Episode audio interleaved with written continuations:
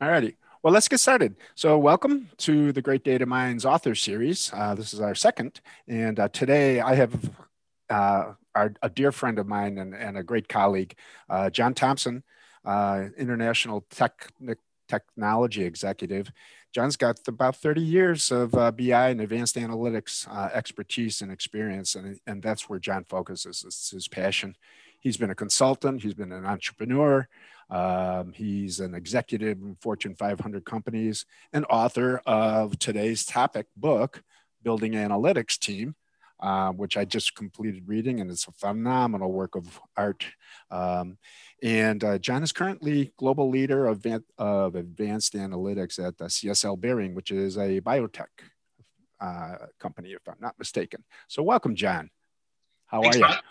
Thanks. I'm I'm I'm great. Glad to be here. Thank you for that kind introduction. Really looking forward to the uh, the conversation, and thanks for the plug on the book. Yeah, you're welcome. You're welcome. Um, and you know, it, it really resonates with uh, Julie and I because in our practice, one of the uh, five p- pillars, and it's actually the foundational pillar, is an incredible focus on human. Um, and um, as, as we're going to see when, when, we go through our discuss, discussions today, um, you you put a lot of focus on the people, and I love that. So, so why did you author this book, John, and, and why now? Well, it was uh, it's a great question. Good way to start the dialogue and discussion. Uh, I was working at Dell a few years ago. Uh, I think that's where you and I met. That's and, right.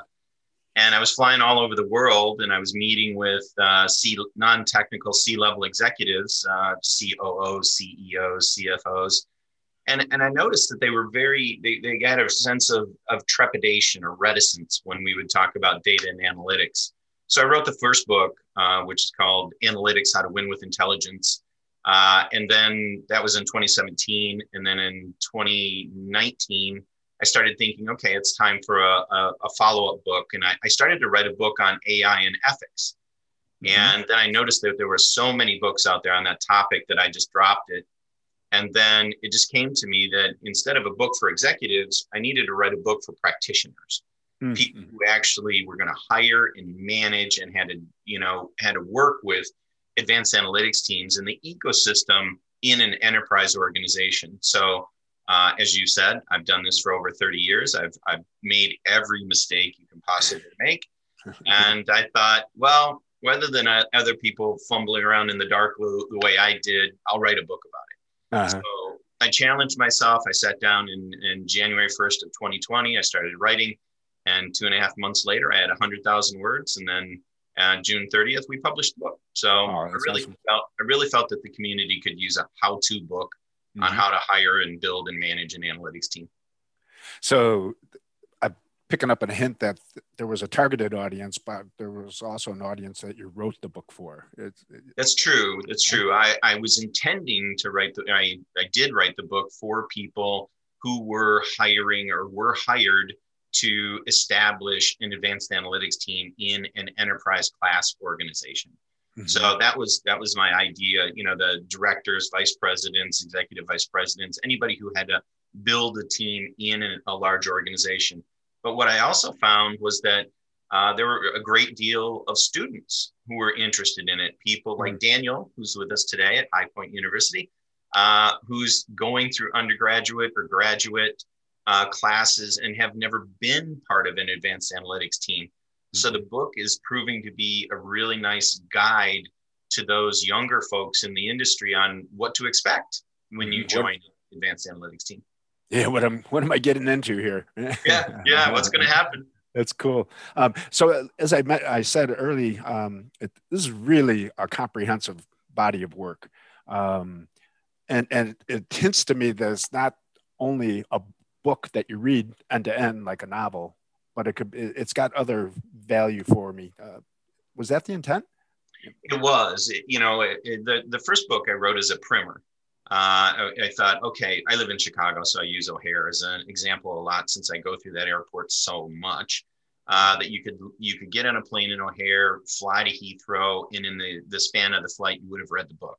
So that was kind of like, hey, this is what you need to know. Here's a quick hit you know when when consultants come in and try to take you in different directions you can have some kind of center on where you are this book was actually meant that You put it on your bookshelf, you read it as you're going through your journey.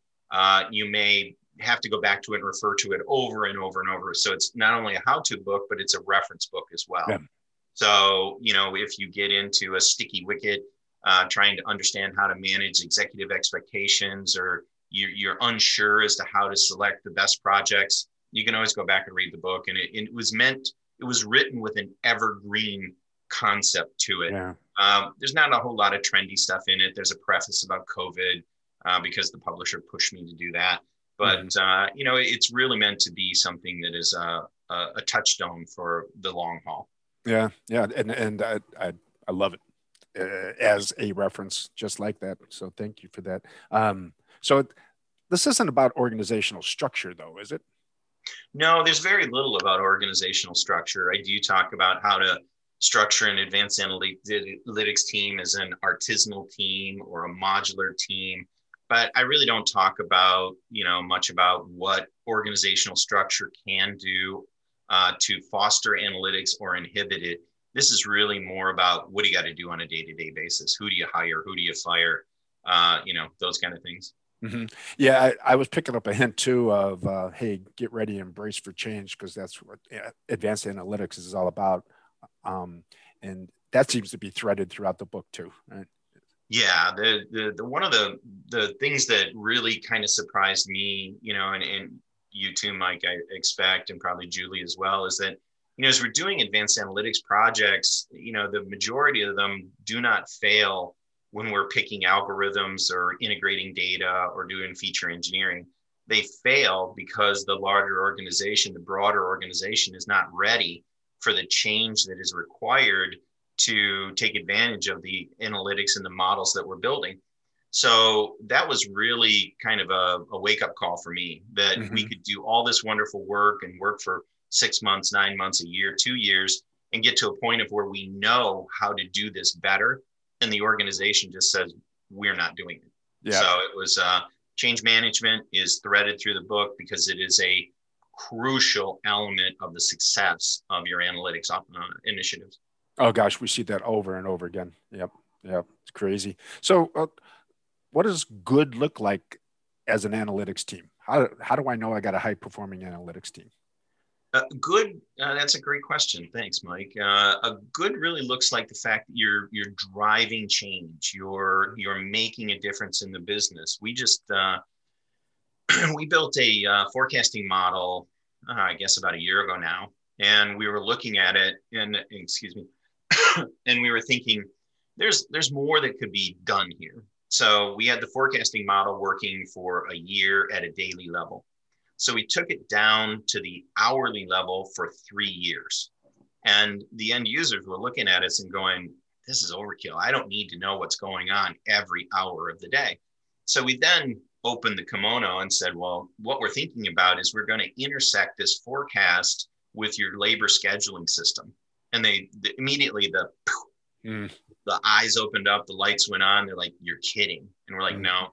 So you know, we we're on track to save somewhere between three and five million dollars a year in labor costs. So that's just a, a very very tight, a very detailed example of what good looks like. Mm-hmm. Good looks like you're having ideas you're you're sharing ideas with your line of business executives your subject matter experts on how business can be done better mm-hmm. and that mm-hmm. may be more customers less customers bigger shopping carts less fraud uh, you know more profit better margins whatever it is i mean when we denominate our projects, we denominate them because we're in the United States for the most part, and the, the operations that we're looking at, CSL is a global company, but we denominate it in dollars.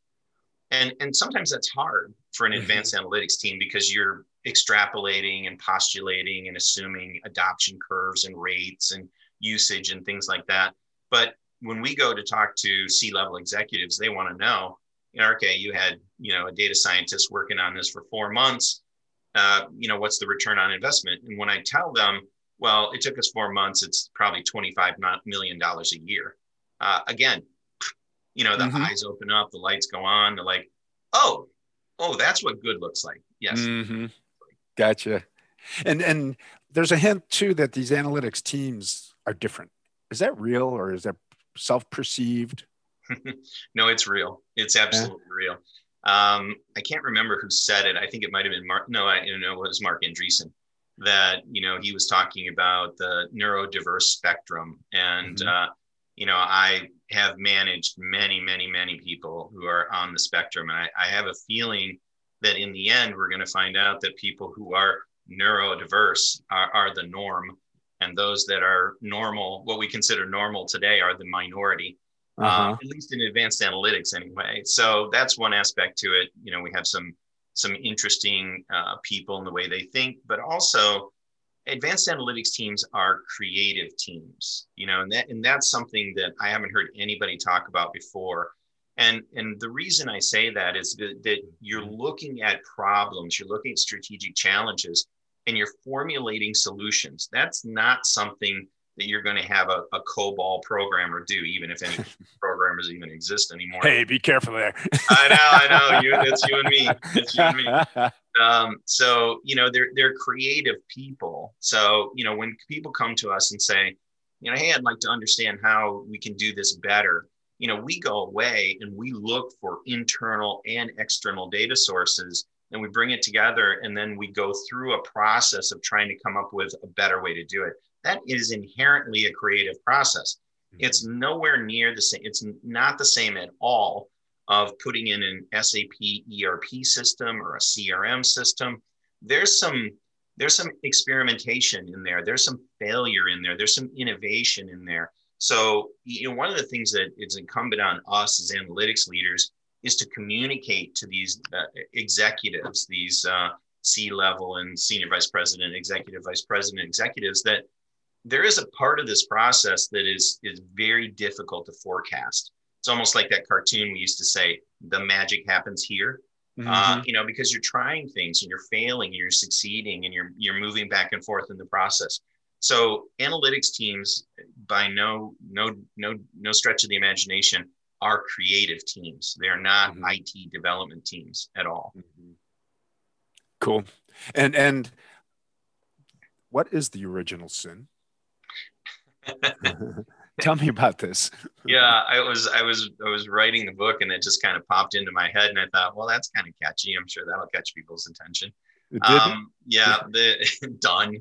Uh, mm-hmm. yeah, the original sin in, in the, the way I describe it in the book is that when organizations look at an analytics team and they say, well, you know, there's algorithms and there's data and there's some kind of computing in there, that's an IT function. Mm-hmm. So whenever you put the analytics team under the CIO, I think you've already failed. Mm. Uh, and people don't know it. It's like when you make mistakes, you just don't know what the ramifications are. And I've seen it over and over again. I had a call yesterday with a, a young man who's at an organization, and they hired him as the sole data scientist. And They put him under the CIO, and he's been there for two years, and he's he's struggling. He wants mm. to quit. He doesn't want to do anything. So two years ago they made this decision and now they've spent you know probably half a million to three quarters of a million dollars they're a small company and they've got nothing they've got a mm-hmm. frustrated employee and they have no no no value being generated so you know two things in the original sin. Number one putting it under the technology department and number two hiring one person to do it. Yeah. Yeah gotcha. So hey mike? Yeah uh-huh. Mike mike it's not even wednesday. I know.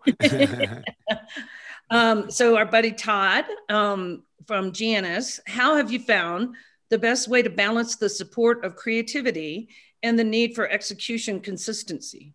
Hmm. That's a great question, Todd. Um, you know, the, the, way we do that, the way I do that is, is I have implemented a, a something called the personal project portfolio, the, the PPP. And creative people need to be able to time slice across different projects.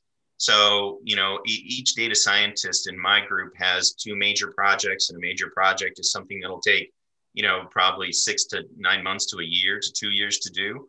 Uh, they'll have a set of three or four small projects that may take a month or two, and they have to also do service requests. We get you know, it seems like every month there before a board meeting, four weeks before every board meeting, a bunch of executives show up. I need to understand this. So mm-hmm. we do service requests to help them understand different parts of the business.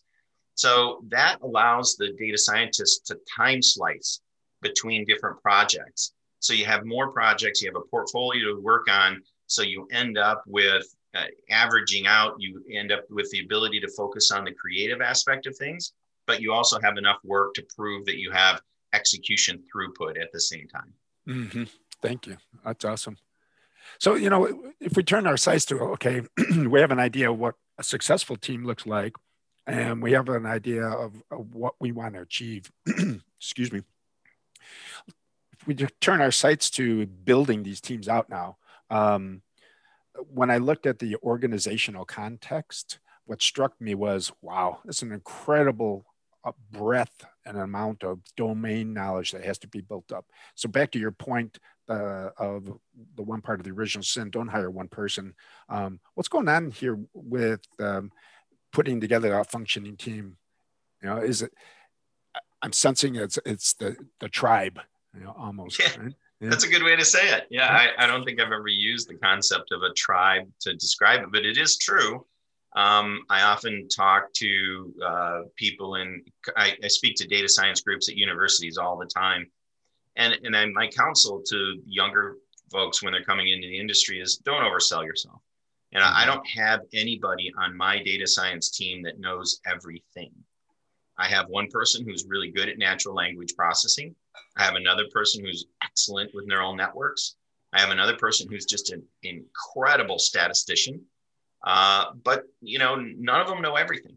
You know, mm-hmm. and, and we do put them on different projects and try to cross train and learn and do those kind of things. So we're very good in understanding the math, but not everybody's good at all the different math. That's for sure. And then you said something earlier about domain knowledge in your mm-hmm. We i hire people who are data scientists pure data scientists. I work for a biopharmaceutical company. My team works in a biopharmaceutical company but mm-hmm. none of us have any background in pharmaceuticals whatsoever. So we don't do a project unless an executive that runs the area we're doing the project for dedicates a subject matter expert to the project. Great. We can do the data we can do the math. They know the business processes they know the objectives they know the subject area of the business. Together, that's an incredibly powerful team. Like you mm-hmm. said, it takes a tribe, it takes a team because nobody can know all of it. Right, right. And and oh, I'm sorry. Uh, just just a follow up that that hints to uh, um, the um, there's typically a problem with uh, AI getting it operationalized. That's you know that last implementation step because the business isn't ready to adopt right, and adapt to it. But if you've got your domain expert on the team from the start, um, that's got to promote adoption down when we're ready to deploy. You, there's a couple things there, um, you know, mixed into into that discussion topic is that yes, the subject matter expert creates ownership in the business unit area.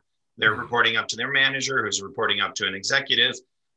They're they've brought their time and energy and expertise to it. They get excited because a lot of times we're seeing, you know, how to do something dramatically different. You know, you're two mm-hmm. xing, three xing, ten xing sometimes the results. So they they do have ownership there. Mm-hmm. Um, and then it's incumbent also on me and you and all us leader analytics leaders to have the conversation have the lunches, the drinks, the Zoom calls with the executives that says, you know, hey, the project's going really well. And in eight months from now, we're going to be ready to put this into production. We're going to have to do some process reengineering. We may have to do some upskilling. We may have to do some reorganization of the function. And that's all has to come from you. Mm. I, I, can enable you. I can give you all the, the, the tools and the power and all that to realize the value of the work that we've done but I can't finish the last mile without your sponsorship. Yeah, perfect. Uh, sales and marketing, we stink at it, don't we? yeah, well, for the most part, yes. Not all of us. so, Julie, did you have something? Yeah, yeah, yeah. I was um gonna see if Alexis, if she's there, could um unmute Todd because he's got a couple really good questions. Sure thing. And let Todd go ahead and ask those, if you don't mind, Todd. He's like, well, now I got to unmute.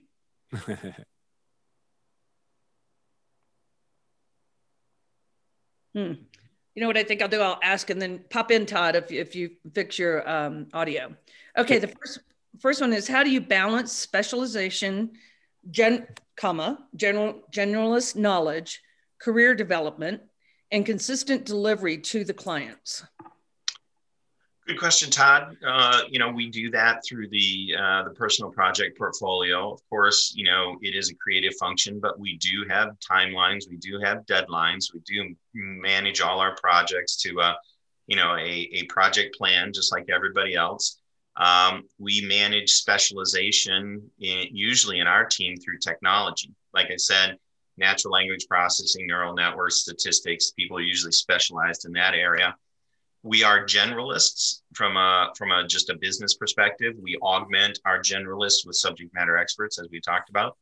Career development is is pretty much the same as you would in any other function. You know, I've got people who are young and aggressive and assertive and want to move up and need to be exposed to different challenges so they can grow in their career. I've got uh, a, couple older uh, employees that have no desire to move up and do anything more. They're happy where they're at. I've got a couple people dabbling, you know, mm-hmm. that the, you know, we've created a track in the organization where you can go up and be, you know, a, a data junior data scientist, data scientist, senior data scientist, principal data scientist. And you can have increasing responsibility, increasing compensation, or you can go the other track and you can go up and be a manager as well. So mm-hmm. I've got people that are kind of of two minds on how they want to do that. So mm-hmm. uh, consistent delivery to clients. We manage that every week. We have a team meeting every two weeks. I have one on one meetings with everyone on my team.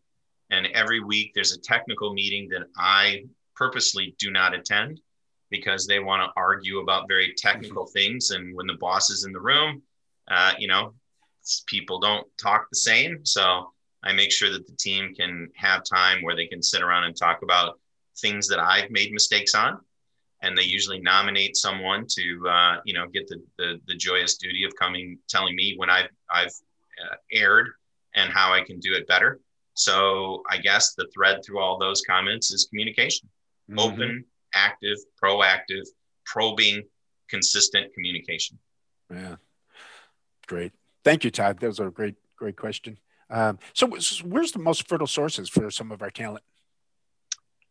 You know, that's a great question. I um, I tend to like to uh, bring in interns, and you know, I look we look for interns as early as as freshman year and undergraduate.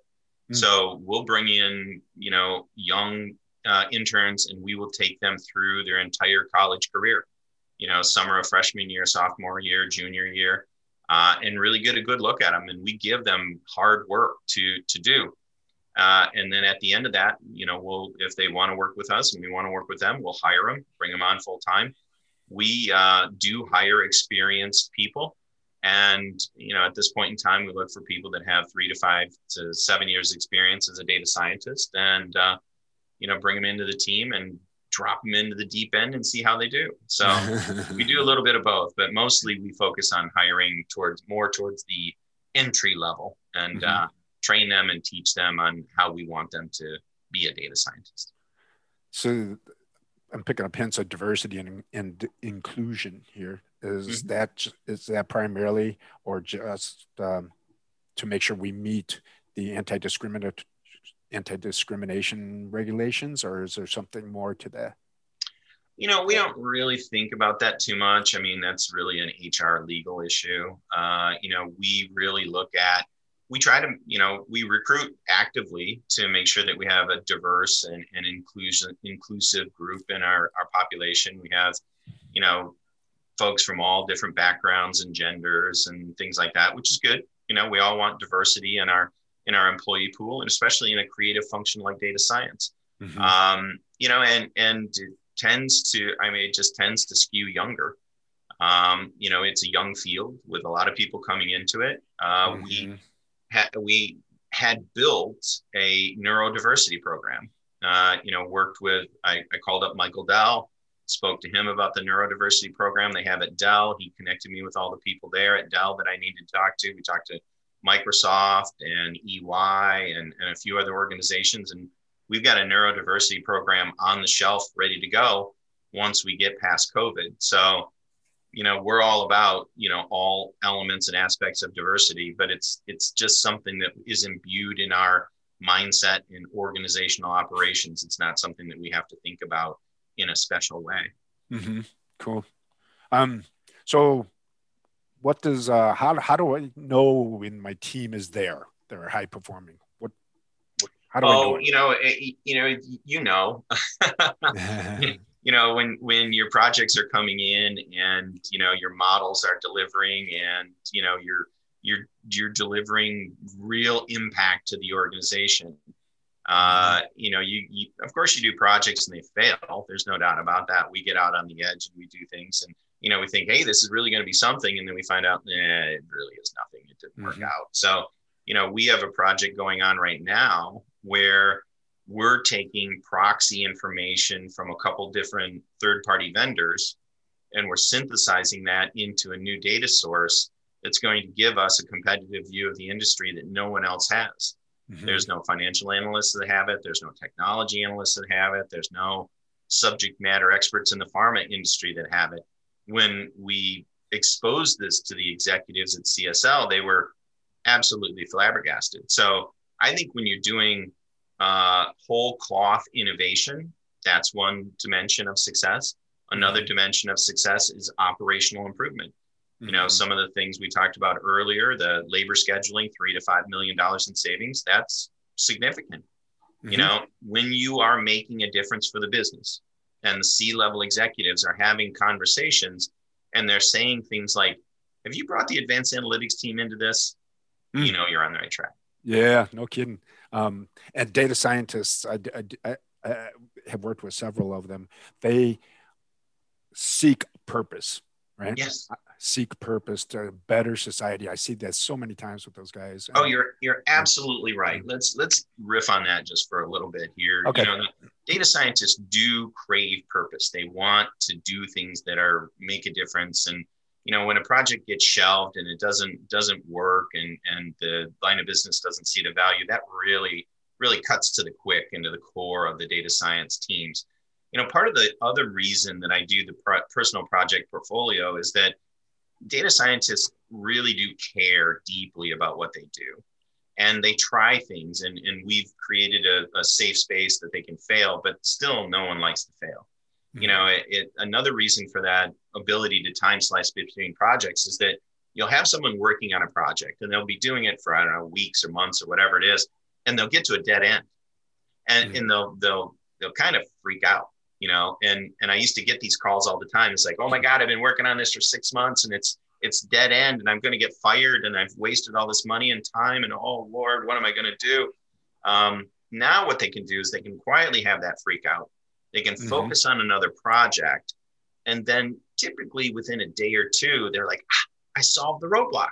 Then they mm-hmm. can go back to that other project. And I've often had my data scientists come to me and say, you know what? Because I own this portfolio, it gives me real comfort that if I run into a roadblock, it's not catastrophic. Mm-hmm. You know, I know I've got other good work to focus on. I can let this go into my subconscious. I can sleep on it. I can think about it over time, and more than likely, I'm going to solve the problem. So you mm-hmm. really end up raising the level of personal autonomy, authority, accountability, and and confidence in your That's data science team. I just heard lean agile principles coming out there, right? Uh, yeah. It's intrinsic value in, in the in individuals. So, your jam, Mike. Pardon me. That's your jam. It is my jam. now we got so, a quick question. Um, curious, data scientist and data analyst, different or the same? Great question. Um, virtually the same, in my opinion. Uh, I think we can draw a straight line from uh, you know business analysts to data scientists. Uh, you know, of course, there's nuances there. We could talk about this for days. Um, I, I like data scientist because it's a, a great title and it implies, you know, more uh, rigor in the work than a business analyst does. Uh, you know, lots of titles get thrown around in, in many, many, many different roles. The the two roles that I do delineate uh, pretty clearly on is a data engineer and a data scientist. And also, there's a third one in there, which is a visualization expert as well. So mm-hmm. I talk to many people that say, I want to be a data scientist. I think it's fantastic. And I'm like, well, do you know anything about it? And they're like, nope, but I hear it's good.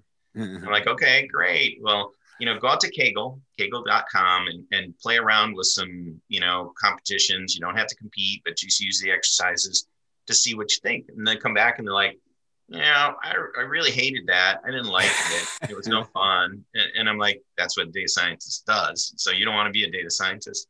And mm-hmm. I have mm-hmm. other people come back to me and say, boy, I really love that data munging stuff.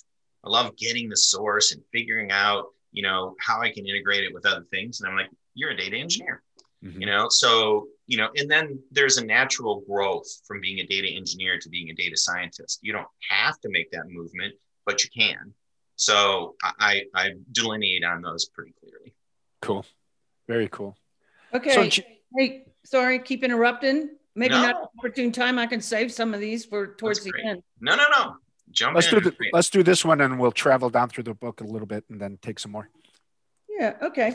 So mm-hmm. um, I'm going to let Raj come off. So Raj, if you are there, I see you're on mute, but Raj has a nice long question, so we're going to take him and let him come off mute. But Todd has another one, um, and Todd, I don't know if I'm going to ask for you. How have you created that safe and supportive yet pro- product productivity, competitive and collegial? God, I can't talk today. Atmosphere on the team. You know, uh, Todd, it's a, a, a, great question. What we do is that we make sure that everybody understands that we're working together. Mm-hmm. And, and we do that through the, the team environment. You know, no one no one's criticizing anybody for their any personal attributes. You know, that we make sure that any kind of conversation is really focused on the work and the work product and the math and the data. Uh, and then another thing that we do is that we put data scientists on each other's projects. So sometimes this data scientist is leading, sometimes that data scientist is leading. You know, they're learning from each other. So, you know, everybody understands and knows that while you're the lead on this project, you know, in six months, you might be the, the support person. So uh, everybody needs to play nice and, and work together well. Cool. Okay. Thank you, Ted. And, and, I just got a message from um, my mighty leader that we're going to go ahead and keep going through some more stuff, and then we're going to come back to Q and A towards the end because we got yeah. a lot. Uh, let's let's let Raj talk. He looks like he got himself off mute. Good, good, Raj. Hey, John. Uh, thank you very much for uh, the explaining uh, the process of building analytics teams. I am really enjoying it. Uh, thank you. There is so I have been through various organizations where analytics teams were set up, advanced analytics teams were set up very early on, only to see that they failed miserably mm-hmm. because the organizations were not ready to support and give them the environment for them to flourish.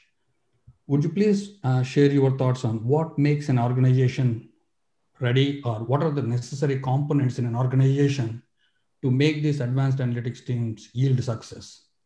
It's a great question, Raj. And uh, you know, I'm sorry for any of the failures you had to uh, suffer through through the process. I've, I've certainly been there. I've, I've been part of those successes and failures. One of the one of the things that is is absolutely crucial is that the top level, the C level executives, and the next level down, the SVPs, the EVPs, are ready to uh, embrace the change management required and ready to invest in the systems that will be able to realize the value from advanced analytics. Um, it, you can do all the fun and interesting work we want, but if it doesn't get put into production, then it doesn't get realized. If it doesn't get realized, then it comes back around that, hey, we invested in this team, but they're not driving change. So why do we need them? They're failing. Well, mm-hmm. it's not really the advanced analytics team that's failing, it's the organizational change management function that's failing. So I think that's one thing. Uh, I'll tell a little bit, I'll, I'll extend on that a little bit is that, you know, we did a project about a year ago and we gave the models the they were we put in really nice uis on them so people could use the models and they didn't even know what they were manipulating but uh, you know, we gave it to them, and it was it was the original part of the forecast that I talked about earlier. And the forecast itself was single error terms. Uh, the forecast they had before was high double digit error terms. Um, the the model itself that we built took nobody to run. It was automated. It ran every day. Was available. The previous model took 35 people and was only available four times a year.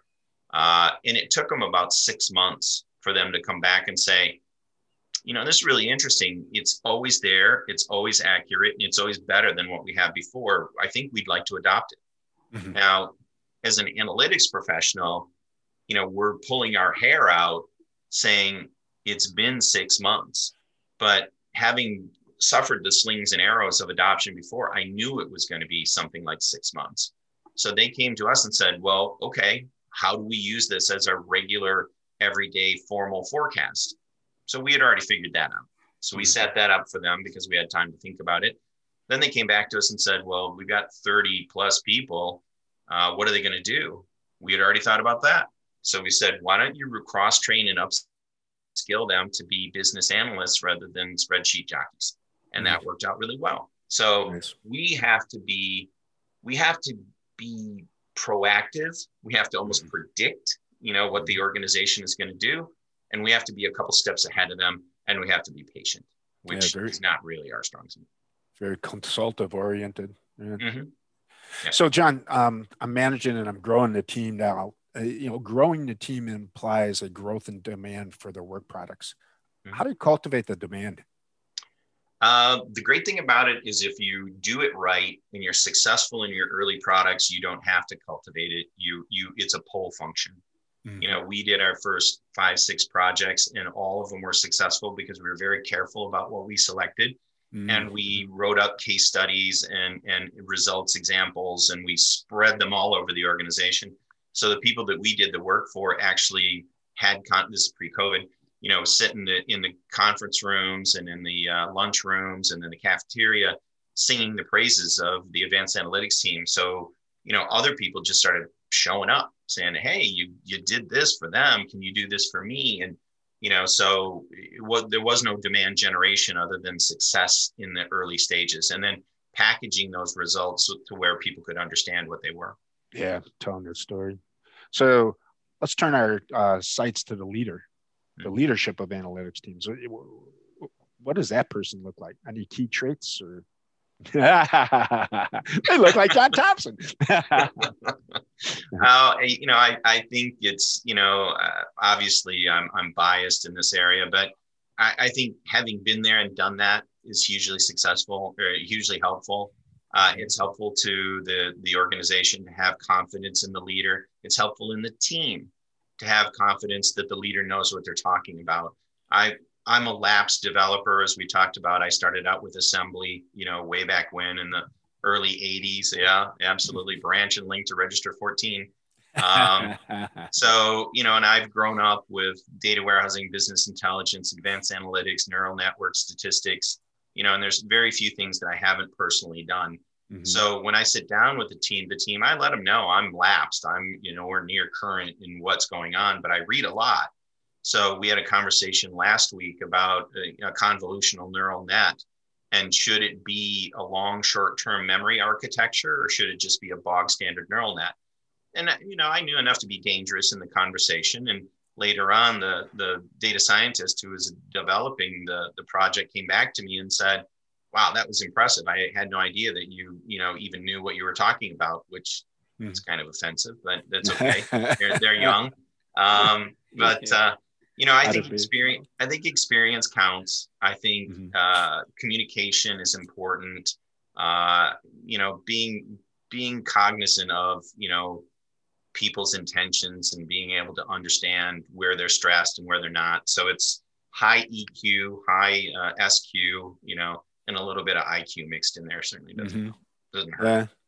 Yeah. And, and the leader of these analytics teams, you, you offered some remarks earlier. Sounds like they're, they're managing in many directions.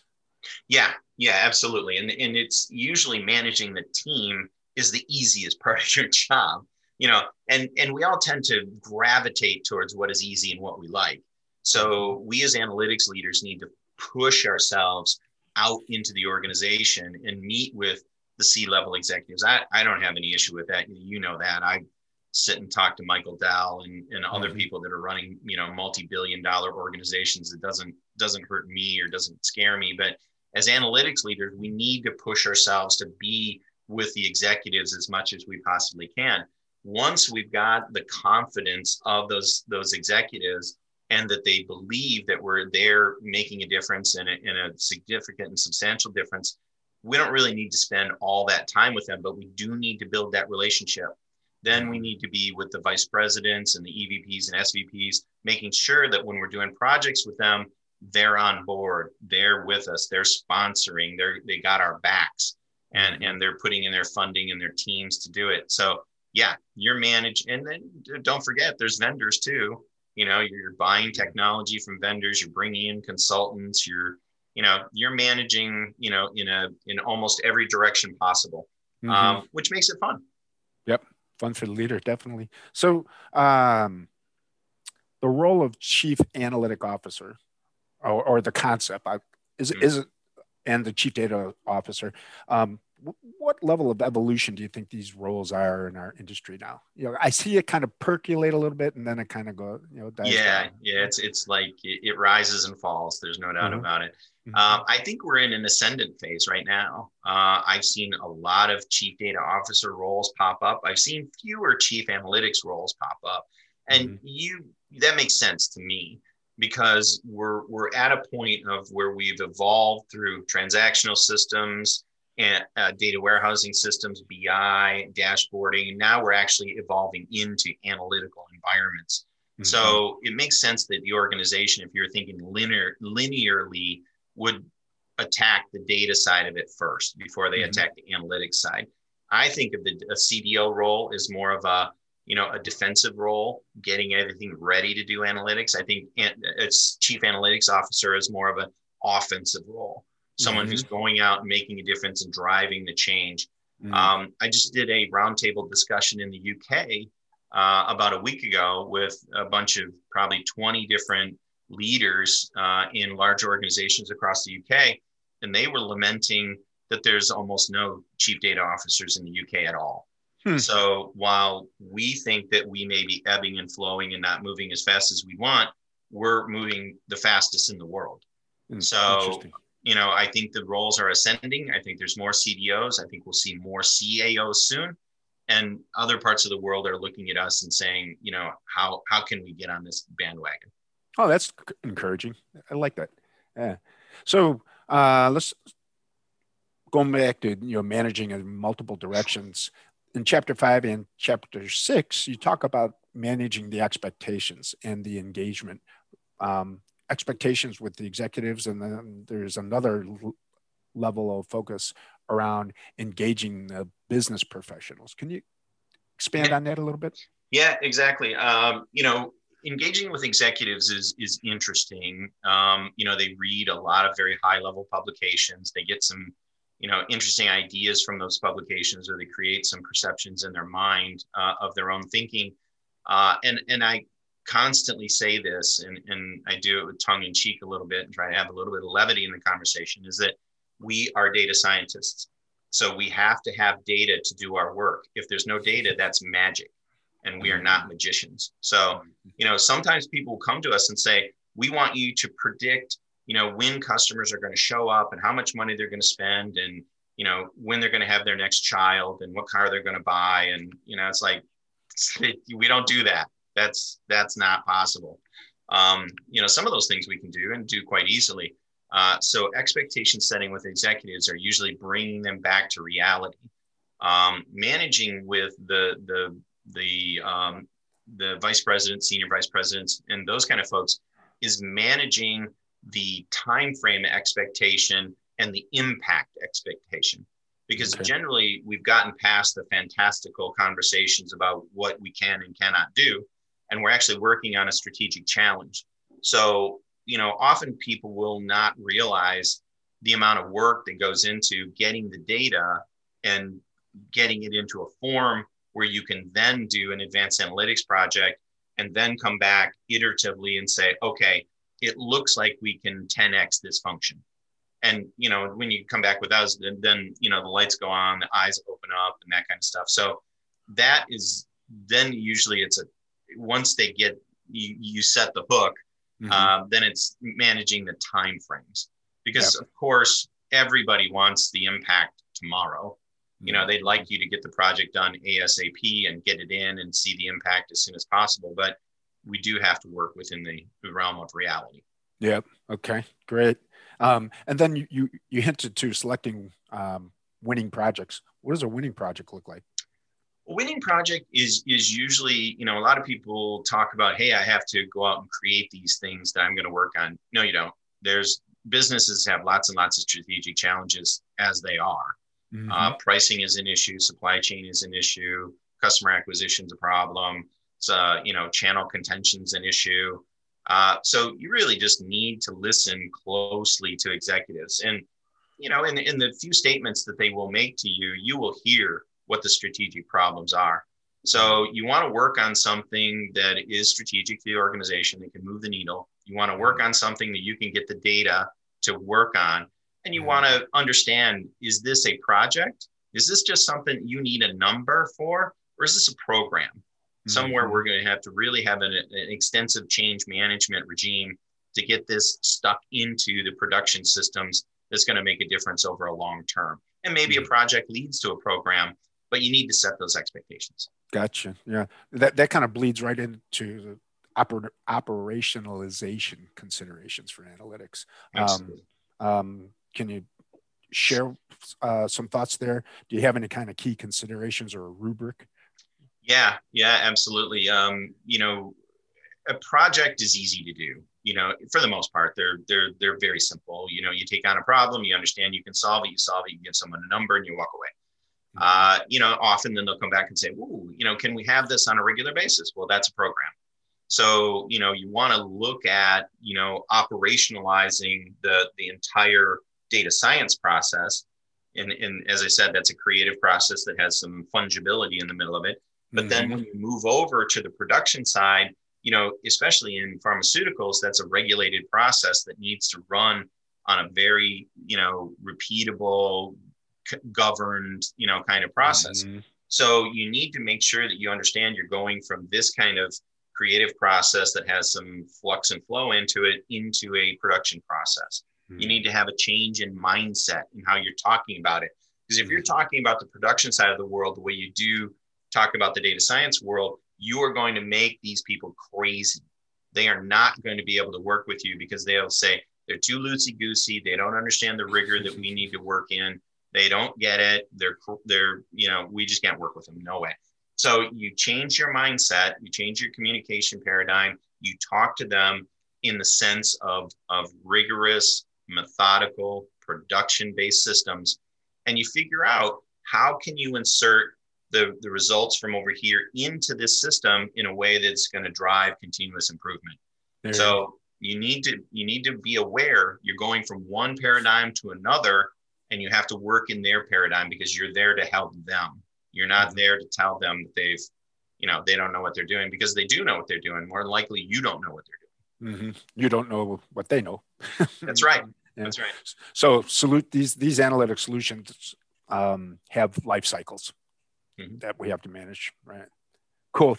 Uh, let's talk a little bit about managing the new analytics ecosystem. There's a new one out there. well, for most people, beyond uh, you know what you and I know and and what we're living in, it's new to most people. Uh, you know, you know, we've gotten into an era of advanced analytics and data science, and and you know, it is it is a different world for some people. So when you're talking about it from the broadest possible sense, it's new to most of the people that we're talking talking mm-hmm. to. And we're not just talking about technology when we say ecosystem, are we? No, no, no, no, no. We're we're talking about the broadest definition of an ecosystem. We're talking about math. I mean, basic math, R and D math. We're talking about vendors and technology. We're talking about data. We're talking about feeding it into production systems. We're talking about feedback loops. You know, it, it's it's a you know it's basically you know if you really want to take it to the highest level, it's the organization becoming truly data driven. Mm-hmm. Because yeah. it is the new analytics ecosystem. You are changing almost every element of the organization. At some it's, int- it's interesting. Yeah, it kind of struck me I, I only get like maybe one or two breaths post deployment because there's still a whole boatload of work to do managing that ecosystem. Mm-hmm. Yeah. Yep. So this, uh, this is one of my favorite chapters. Let's talk about the future of analytics. Yes. And, and, and I love the reference to uh, Larry Mark. I went out and checked out their, uh, their sites and particularly uh, Mark's predictions. But uh, um, do you, um, do you, do you, do you have a kind of a futurists framework or something? Yeah, I, I, I, well, I don't know if I have a futurist framework. I certainly have strong opinions uh, on what's going to happen. Uh, you know, I someone asked me the other day what I thought of explainable AI, and, and their view was that that was something that was going to come in three to five years. And I said, no, it's here today. Uh-huh. We have explainable AI today. You know, there's a company called Weights and Measures that got $45 million yesterday for mm-hmm. explainable AI. Mark Anderson's pattern computing company today delivers explainable AI. Mm-hmm. So you can run neural networks and, and different kinds of analytical techniques and then apply analytics to the analytics, which is kind of funny. It's kind of mm-hmm. like a mm-hmm. snake eating its tail. Uh, and and explain what's going on in these models. It used to be mm-hmm. that these networks and and things were so opaque and difficult to understand that we could not explain what was going on in there. Now we can. We mm-hmm. can very clearly. You know, the blacks black boxes are becoming glass boxes. So, you know, we will in the very near future, 18 months to two years from now, the regulators, the SEC, the FDA, they will be changing to the point where you can use the highest predictive power uh, methodology possible and you will be able to explain it. That's always been the problem is that you could have neural networks that could give you incredible predictive capability, but you couldn't explain how it got there. Right. So you couldn't explain if it was if it was racist or if it was sexist or you know you just couldn't use it because you didn't know what was going on inside it. So mm-hmm. now we are getting to the point where we have explainable AI. We are also getting to the point where we have true unsupervised learning, where we have the ability to troll through petabytes of segmented data made of a bunch of different data sources and come back and tell people this is what's happening. This mm. is the multi-factored. These are the mul- multiple factors that are playing against each other, and this is how they're interacting to create these phenomena. We're mm-hmm. seeing that in areas like breast cancer, colorectal cancer, prostate cancer, where some of those cancers that up to now have been thought of as, as being untreatable, we now understand the constellation of genes that are causing those conditions. So soon we're going to be able to knock down some of the problems that have been considered un, un, intractable in our lifetime. Mm-hmm. So, you know, we are really going to see some real acceleration of insights over the next three to five years. Yeah. And, that's, uh, um, and quantum computing, why does that fascinate you? Oh, you know, I'm a nerd. I love space, rocketry, and quantum mm-hmm. computing, and all that mm-hmm. kind of stuff. Uh, you know, we we we are seeing you know early services of quantum computing coming to be. Uh, you know, and and I've I've always maintained that you know artificial general intelligence, you know, the dystopian future of the Skynet and the Terminator is mm-hmm. in 2250. But that assumes that quantum computing remains, you know, reasonably unuseful. Mm-hmm. Um, if quantum computing does leap forward and we can have coherence amongst large bits of large numbers of qubits, who knows? We may have, you know, artificial general intelligence in the next six to ten years. It's hard to mm-hmm. say. Um, it's a it's a you know it's out there on the edge and i love things yeah. that are out there on the edge. Very cool. Uh, julie i think we had a couple questions. We have just yeah. a few minutes. Let's see if we can answer them. We like things out on the edge too. Yep. Okay robert Ju- asked. I have julie on the edge all the time. That's a different kind of edge. Yeah. All right so um, robert asked how about organizations that have the roles combined view the CDO and CIO as the same. Is that a bad idea, strategy? Uh, I think it's difficult to serve two masters. Uh, and the CDO and the CAO really do have different purposes in life. You, you can be successful, uh, but you will be going slower than you could otherwise. And you must be absolutely clear, you know, in your organization that the people who are doing the you know the systems the transactional systems the data management and and those kind of things are not advanced analytics professionals. So as a cdao you are going to have to manage two different organizations. They they mm-hmm. cannot be the same. They, and if they are the same you you've just committed the original sin. So mm-hmm. it's harder uh, but it can be done. Yep.